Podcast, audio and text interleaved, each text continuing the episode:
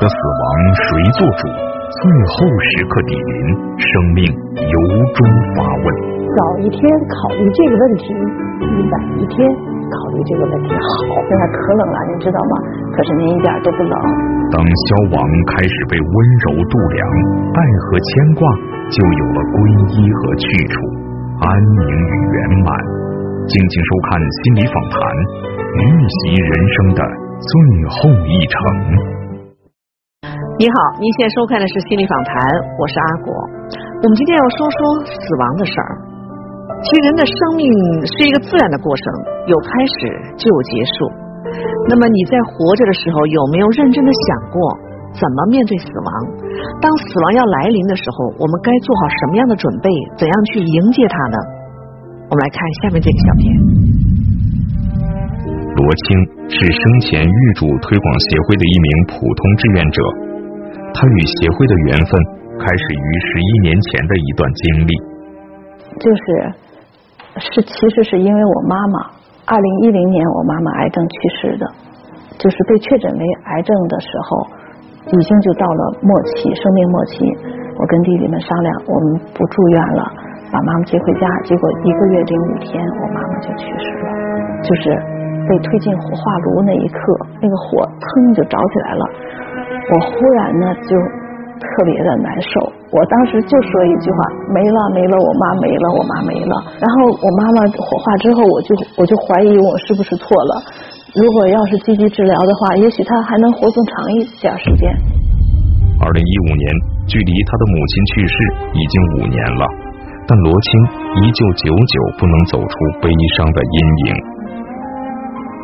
一直就是老不停的想这个事儿，是我会到墓地去，一个一个的去记录那些墓碑上的人的生辰的那个日期，然后我就算我妈妈活了八十一岁，她该不该死？然后我每个星期会给我妈写一封信，一年我写了五十二封信，就就就就不能跳出来吧？就这样这样大约就持续了五年，呃，到了一五年的时候，就正好我一个同事借给我一本书。这本书就是罗点点老师的，然后我同事借给我看，我就回家看了。看完以后呢，我就就确实是茅塞顿开。原本是亲人之间为彼此着想，但后来他才意识到，这种方式或许会让他们最后一次表达爱的机会随时间流走。不应该这样的，病人也是人，他又决定他自己最后生命最后一段路要怎么走。他有些话要说，我们也其实有好多话要跟我妈妈说，但是因为我们隐瞒着，所以这一切机会都都没有了。罗青通过这本书接触到了选择与尊严，接触到了生前预嘱，接触到了一种对他影响深远的生死观，就对死亡就释然了，就再去到我妈那儿，我就会说：您看冬天了。那个现在可冷了，你知道吗？可是您一点都不冷，呃，住在这儿。夏天的时候我也会说呀，大太阳那么晒，你也不热。我说挺好，挺好，你住在这儿。我每次还把我妈墓碑两边的墓碑都擦擦。我说你们和我妈妈就邻居，我给你们也都擦擦。我都把我妈两边的墓碑也都给他们擦擦干净。母亲去世之后，无数个日夜里，笼罩在她上空的阴霾终于烟消云散了。无数位像罗青这样的志愿者，在生前预嘱推广协会的影响下，对死亡的态度发生了巨大变化。我的死亡谁做主？在中国，有一个人率先发出了这样的疑问，这个人就是生前预嘱推广协会的会长罗点点女士。二零零六年，罗点点创办选择与尊严网站，开始倡导生前预嘱和尊严死。二零一三年，罗点点和好友一起创办了北京生前预嘱推广协会。生前预嘱，我的五个愿望，我们主张，并不是老人，并不是病人才去填啊。我们觉得，只要有完全的责任能力的人，都应该在他觉得很舒服的时候啊，神志非常清明的时候，心情非常好的时候，来看一看，喜欢填。就把它填上，呃，早一天填比晚一天填好，早一天考虑这个问题比晚一天考虑这个问题。好，呃，好在这种填写是可以随时修改的，啊，所以不必有太大的顾虑。截至二零二零年十一月，有五万余人在这里注册过生前预嘱。罗点点是医生出身，目前他依旧走在推广生前预嘱的第一线。我们尊重每一种选择，只要选择了，只要说出来了，所有的人帮助他实现了临终的愿望，我们认为这就是有尊严。但在世界各地任何地方，特别是中国，谈论死亡依旧不是一件容易的事情。我们推广这个理念，我们并不认为我们所建议的。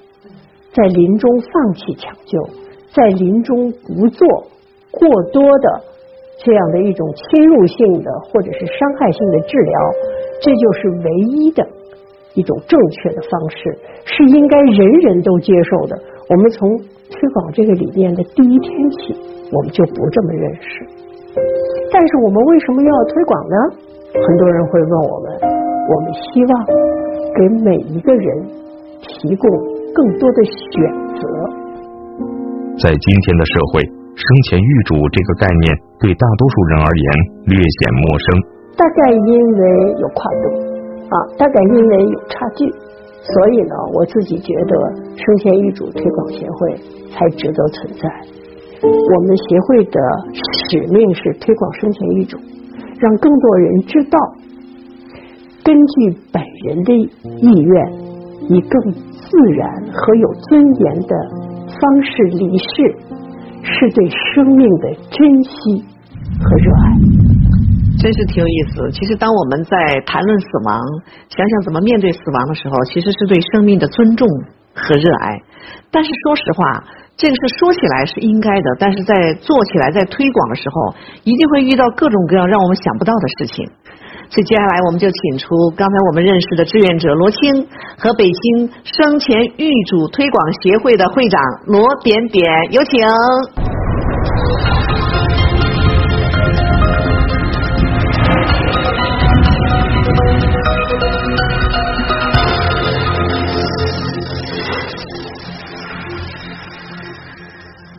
请坐，请坐。嗯，请坐。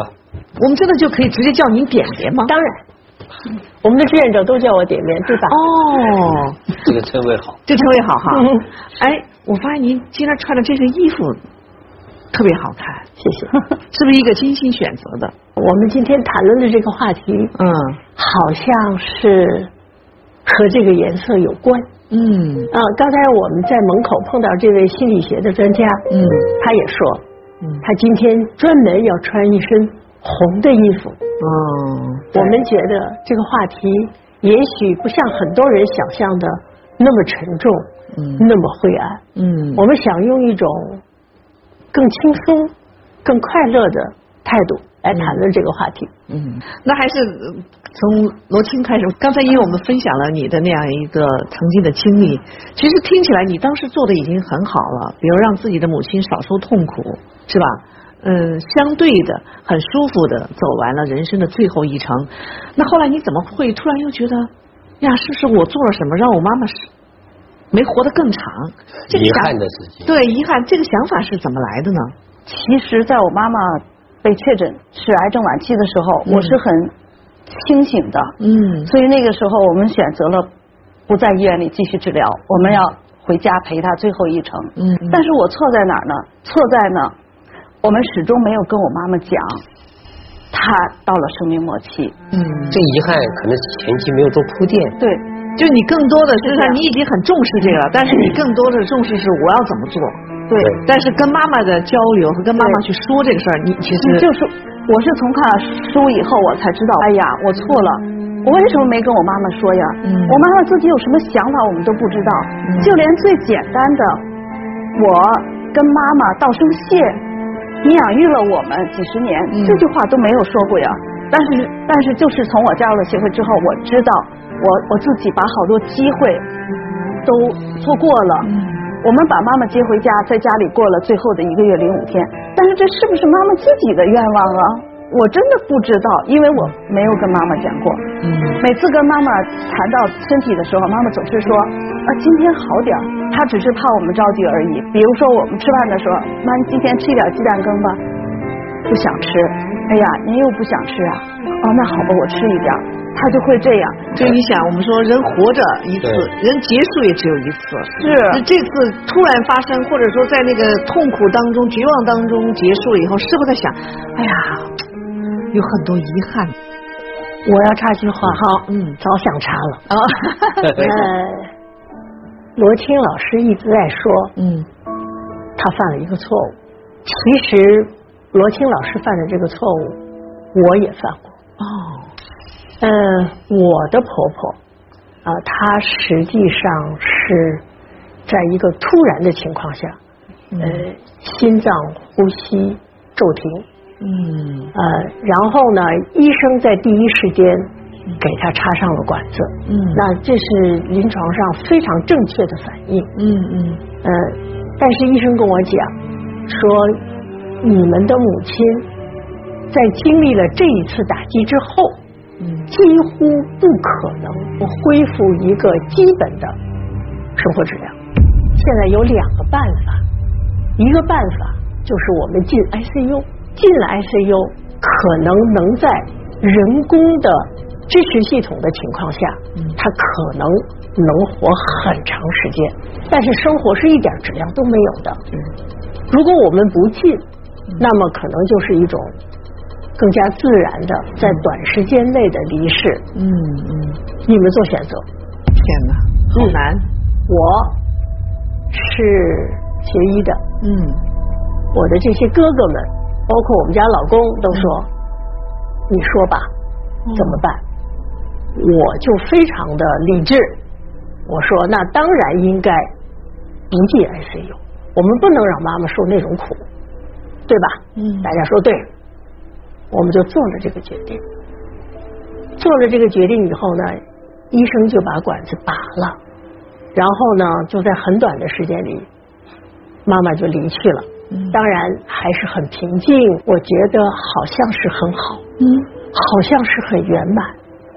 但是真正的妈妈真的不在了的时候，我开始睡不着觉。我一直在想，这是他要的吗？对。我有什么权利做这个决定？睡不着觉，睡不着觉。然后我觉得我完全就要得抑郁症了。嗯，正在这时候，我的嫂子和我的哥哥们在整理母亲的遗物。嗯，在他的小抽屉里，嗯，有一个小本子。嗯，本子上写着：我们家点点是学医的。嗯，如果。有那一天，我请他来帮我做决定。哇！我看到这个小小纸条，我的心咣一下就回去了。啊啊！我自己觉得呢，我真的是内行，但是这里面缺了一环。嗯，这层窗户纸让我觉得我也犯了这个错误。啊，这个错误是犯不得的。是。犯了以后就走不出来，一辈子。对你老会问自己，嗯，会很长，是我的吗？嗯，是我应该说的吗？嗯，我有什么权利？对，嗯。于是我就跟很多朋友在一起，我们不能再犯这个错误了，就开始关注这个事儿了。我们就应该用一种方式，让每一个人来决定自己的生死。嗯，因为。事情可以通过科学、理性做个决定，一旦事情一处理完，这个事情就开始回放了。对，一回放就觉得我们没有去尊重他吗？对，还是我们为什么做这个决定？对，因为我们就在做生命、生命的事情，而生命是容不得我们去做另外一个生命的决定。对，这个我觉得在这一点上，开始一个人能够在清晰的时候把这个东西思考起来。因为这是必然的，对，所以我们都说生命的离开会有三个阶段嘛。嗯，第一个阶段就是生理的离开，医院说心脏停止，嗯，大脑死亡。嗯，第二种离开呢，就是我们这个户口本上，嗯。身份证没有了。嗯。第三个离开是这个地球上，地球上，嗯，记住这个人的人离开了，嗯。所以这个人就彻底的离开了。嗯，那么我们为什么会想起我们的父母是连接？对，所以一个人提前来做这个清晰的做准备，就给亲人和身边的人以及抢救的整个过程，对，留下了一个没有遗憾的，可以理性做出决定，同时把感性和爱能够真正的堆放起来的对一个方法、一个条件、一个机会和一个前提。其实真的是，嗯，我们都爱谈论怎么好好活着，对是吧？哎呀，来到这个世界上的这种喜悦，但是对于生命的最后那个结束的那个，我们是很忌讳的，大家都很比较害对吧怕。？然后一说这个，大家更多是一种心里不舒服，对吧？恐惧、回避，哎呀，难过不谈算了。但其实刚才点点给我们的启发，其实这是一个理性的过程。对要做一个理性理性的决定，这样一个结果就是让我们有尊严的、特别自然的走完最后一场。对，还有一个理性的预决定。预对，还得预决定。我们再回到那个罗青身上啊，你看你经历了这个纠结痛苦，后来你成为了一个志愿者，这个是你主动去，因为我们知道点点是最早发起的，你知道吗？点点，其实我最早看你这个生前预嘱是在我们国内很有名的一本杂志上哦看到了一篇文章对你的采访，嗯当时生前预嘱，哎呦，那时候真是每个人一看到一愣，哎呦，这个死还可以写。遗嘱要事先说怎么死吗？都是这种，但是呢，我们对这个东西知道了，但是怎么做，怎么去好好的推广，这个我觉得是我们嗯一直就觉得这是一个打一个大问号。二零一六年，罗青加入了生前预嘱推广协会，在其名下的七彩叶志愿者团队开始了志愿服务工作。如今，罗青早已退休，但是在协会的志愿者工作是他一直在坚持的一件事情。他几乎每周都会去一趟医院，陪护那些重症患者和晚期病人。真的是不怕死亡了。我这是在你加入协会之后您的变化。对，渐渐的，因为已经，嗯，我从一六年开始就是，呃，接触这些理理念，还有面临着那么多濒死的病人，甚至于目睹这个病人就是跨过这道门槛儿。多年来，罗青不仅坚持去做志愿服务工作，还将每一次的经历都写成了图文，保留了下来。他说：“与病人在一起的每一天，我内心都无比留念珍惜。我们志愿者在一起都会说嘛，就是觉得自己回想回想做这个事情，不管是半年也好，一年也好，两三年也好，回想回想自己都是有变化的。且不说还有很多很实际的收获，比如说我对我家人的影响，我在我爸爸生病之后，我们全家人对我爸爸的处理，这些这些都是我自己实实在在的收获呀。二零一九年，罗青的父亲已经九十三岁高龄，正在走进生命的最后阶段。当家人都在犹豫的时候，罗青的决定却更加坦然和坚定。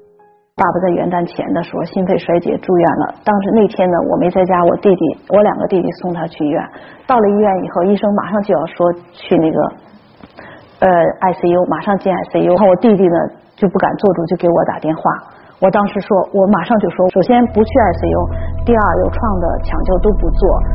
我我理解，并不是说所有的病人都要排斥这些的，那是指的是不可治愈的情况下。针对我爸爸的情况，一个九十多岁的人到了心肺衰竭的时候，你不要这些，我们肯定是不要的。恰巧父亲九十三岁生日的这天，也是罗青去医院做服务工作的日子，他依旧选择了去医院。不一定非得在今天去了，因为今天去对他没有意义了。他不知道今天这个特殊的日子，因为我上个星期四耽误了，没去没去服务，所以今天我要去了。嗯，这些都是我用颜纸颜纸做的小猪头，也也是送给送给那个送给那个病房里的病人的。嗯嗯，这个用颜纸做的，这个也是用颜纸，这这个都是用颜纸做的，都是和病人一起做的。然后这些丝网花也是交给病人做的。在罗青的影响下，包括父亲在内的家人都对自己生前预嘱的我的五个愿望进行了思考、讨论和决定。不久之后，父亲安详离去。罗青说：“我们实现了生死两相安。”当时是你主动找到他们这个去做志愿者吗？还是他们找到你？我是一五年底的时候，我的一个同事借给我这本书，嗯然后我回来看了以后，哎呀，还有这样的事儿，就确实是点点老师爱说的一句话。山清水秀一扇窗，就是那样的感觉，可以这样对待死亡。嗯然后我就到了我们的网网站选择与尊严，我就注册成为志愿者。我记得那一我那一期志愿者参加培训的有七十多人，然后其实七十人里边是逐渐的就减少了。慢慢的在在哎对在离开。对，嗯，所以我就从一六年四月份开始的正式开始呃做这个志愿者的工作。那个是肿瘤病房，嗯。大多数是生命末期的病人。哦，我们有有有三张照片，可能不是很清晰，但我们能够感觉一下他的那种状态，好不好？嗯。来，我们来看看，然后您跟我们说一下，三年是吧？对，我做了这个是这是第一年，啊，对对，这个是一六年，嗯。这个呃，这个是马阿姨，呃，我陪伴的时间最长的一个病人，嗯，多长？嗯，四个月零二十天。马阿姨是什么病？马阿姨是肺癌，她她家人始终瞒着她，没有跟她说她的病。嗯第一次聊聊的时候，她就说，呃，我不知道我得了什么病，我就只好安慰她，您别着急，慢慢查。嗯啊，住进来了就踏踏实实的。她说，对，我不着急，现在医疗技术多好啊，她特别豁达。嗯那个，所以我就呢这样每次就跟她聊聊家长里短，然后她就开始跟我说。我跟你说，我病越来越重，我就有一件事不放心。他就说他的孙女儿，然后我就跟他说我，我就劝他呗，我听他听他倾诉之后呢，我给他一些安慰。我说您看您的孙女儿，其实她多幸运啊！我说她是在奶奶手心里捧着长大的，嗯现在呢自己也有幸福的家庭了。我说您放心，她以后肯定会有很好的生活的。嗯马阿姨说：“嗯，好吧，我信你的。”春节的时候，好多病人都回家过过年。我说：“马阿姨想不想回家呀？”她马上就说：“不回不回，我回家，我这么一个病老太太躺在床上，让我老伴儿和闺女怎么过年呢？”我天哪！当时我心里特别的酸。然后我说：“那您还有什么心愿吗？”她说：“没有了。”其实我听出你你你对他的陪伴，你去看他，不是说一般的，好像是面议就是一个一般的安慰哈。我觉得你还是问了一个挺好的问题，你有什么愿望吗？嗯，我们说这个学来的，对吧？点点，这个是不是咱们志愿者其实需要做的？呃当然，我我自己觉得哈，嗯那个呃罗青老师在这个问题上，嗯他很会和别人交流。当然，比如说这样的问题，呃，刚才罗庆老师问的，您还有什么愿望？对您还有什么放心不下的？对，这种东西应该是很好的，嗯嗯，因为可以让这个即将要离世的人把自己的愿望说出来。嗯嗯，那当然，我们的生前遗嘱，我的五个愿望里面，嗯其实就是给大家提供这样一个机会。好，那我们再来看第二张图片，好不好？看看，呃，这个老先生他是这个、是一个呃地质勘探工作者。嗯呃，那天我们去服务的时候，我们给他洗头发，帮他洗头发。嗯然后一边洗，他就跟我们说嗯他年轻的时候呃工作的地质勘探的那些事儿。嗯因为我们还有其他病人在等着嘛，我就跟他说，我们一会儿给其他病人服务完了，回来听您讲故事啊，嗯您给我们讲，嗯呃，您先备备课，等我们呃给其他病人服务完了就回来看他，我就说，哎呦，这么看来您这一辈子真了不起，做了这么一件大事呢。嗯他说啊，是啊，原来我觉得我我挺平平常常的一辈子，现在看来我还是挺了不起的啊。嗯哎，他就这样说。我为什么跟他就是聊这个事儿呢？因为也是点点老师曾经写说，这个临终病人对生命回顾可以让他自然的获得成就感，哦然后就是让他极大的降低对死亡的恐惧。嗯，他对自己的人生有一种很积极的一一一种评价。我发现点点，其实咱们做这个生前预嘱志愿者啊，不是一般说我只要有爱心，对吧？我我我很善良，我愿意去帮，我就能去做。嗯，而且就是他们真是要有一个专业的，就是还要懂人的心啊。嗯。其实嗯尽管是非常的有爱心、嗯。有界限、嗯。有定力，嗯，但是我想说的是，因为今天我们的节目叫做心心理理访谈，对，对，那么实际上无论是在推广生前预嘱的过程中，嗯。还是在对病房的服务的过程中，嗯我们实际上非常需要各个方面的心理支援。对，他们也会在服务的过程中，当他服务的对象离开这个世界的时候，他们也会有着深深的伤痛。对，我们是在志愿者的培训的过程中，非常非常的强调这一点。病房服务一定要通过自我评价和心理学的评价。这些服务对象跟他自己的亲戚和自己的系统有很相接近的时候，他会产生扰动。对，这个扰动是需要后期处理，我应该建立一个疗愈的，或者叫咨询的，嗯或者叫督导的，嗯或者叫做释然的一个过程。嗯，所以他们在服务的时候，我觉得慢慢的、逐步的要把这样一个体系要构建起来。也许你们也在做啊，对，我觉得应该倡导更多的心理专家也好，督导老师也好，人生命科学者也好，这些把它组织起来。每个个体的不一样，对，我们用的方式也应该多元化。嗯嗯我觉得应该建立起这个体系来。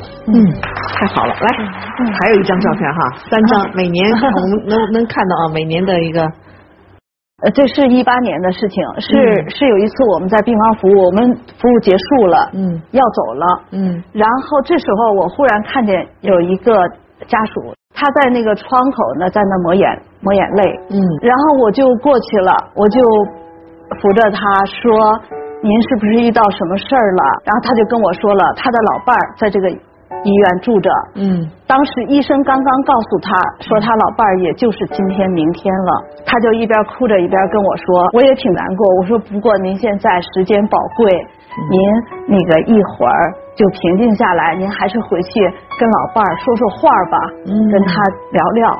另外呢，您还有好多事儿要做呢。然后他说，对对是，那我现在就要打电话。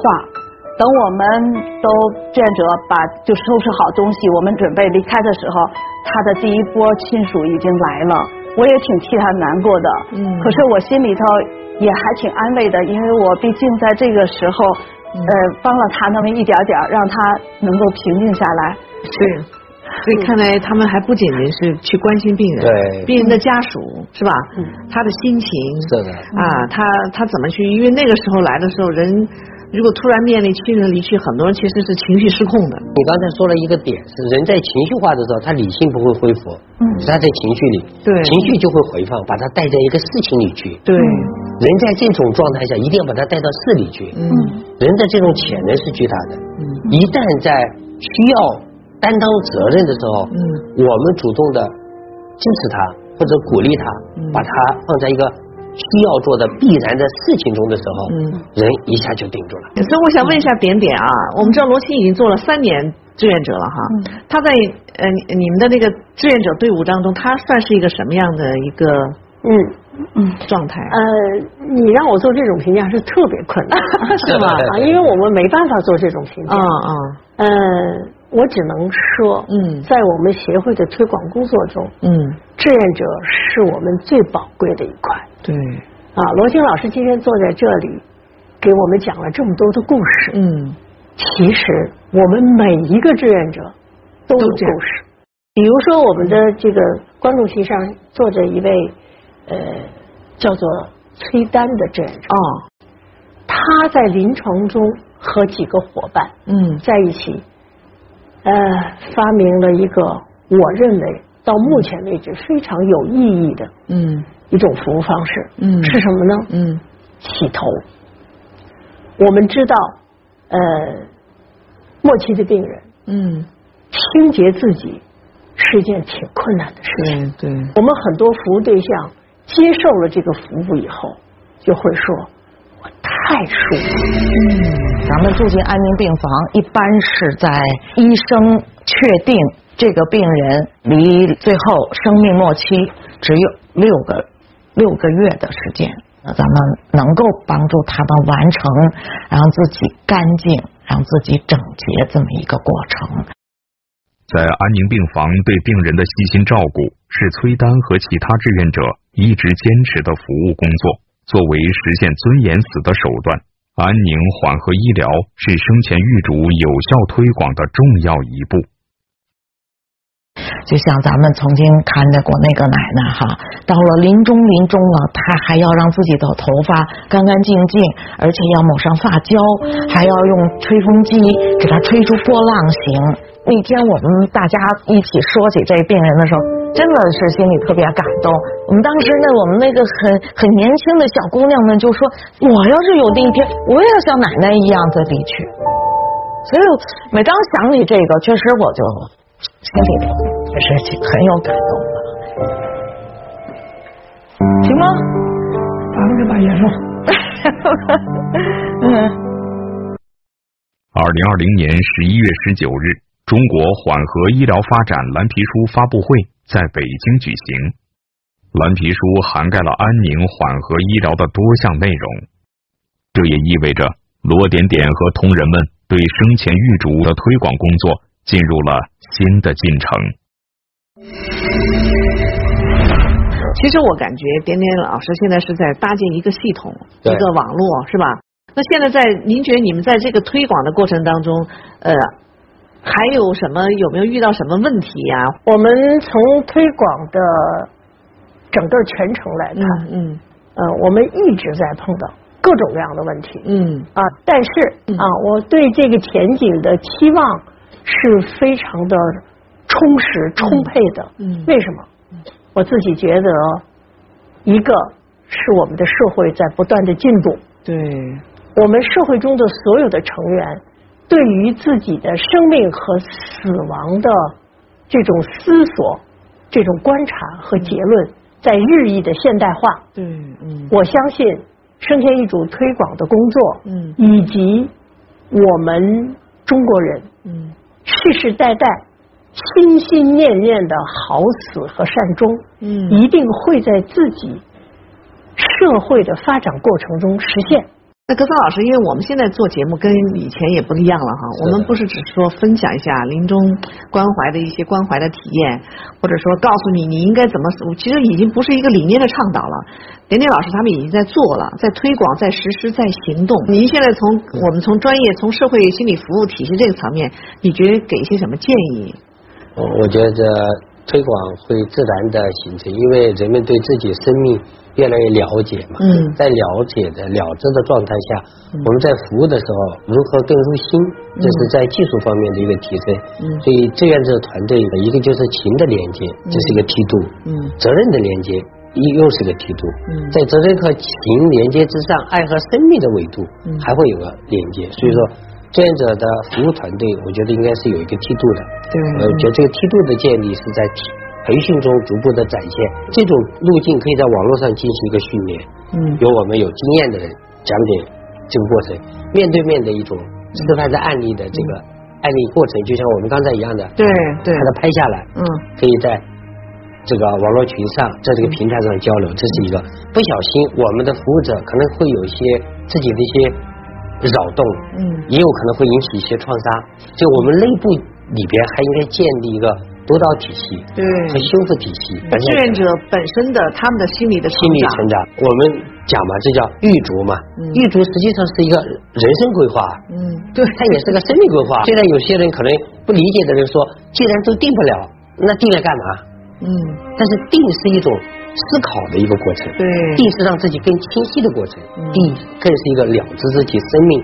究竟是不是懂得自己、读懂自己的过程？嗯，所以这个体系，我觉得在里边的一个成长过程，对志愿者的一个关爱过程，我觉得这个建立起来，对于整个这个体系的推广非常重要。今天其实说的是死亡哈，就是在生命怎么去面对生命结束的那个过程。我看到罗欣在关怀那些老人的时候，我真是看到的是人和人之间的那样一种爱、支持，就是真的是很积极的那种情绪涌动。是的，啊，所以我们也希望，其实大家看我们这个节目的观众朋友，也希望这种感觉也能够传递给你，也能让你感受到，让你对生命的开始和结束。都有一个思考，让这个生命的过程很很完美，然后让生命的结束走得很有尊严。那就谢谢你们，谢谢格桑老师，好，谢谢大家，再见。混乱无序，一次整理能改变什么？舍不得，还有呢就没地方放。筛选、归位、整理背后又包含着哪些心理奥秘？根源的东西没有改变，所以最厉害的是能够改变你根源，你是看不见的。欢迎收看心理访谈，改变从整理开始。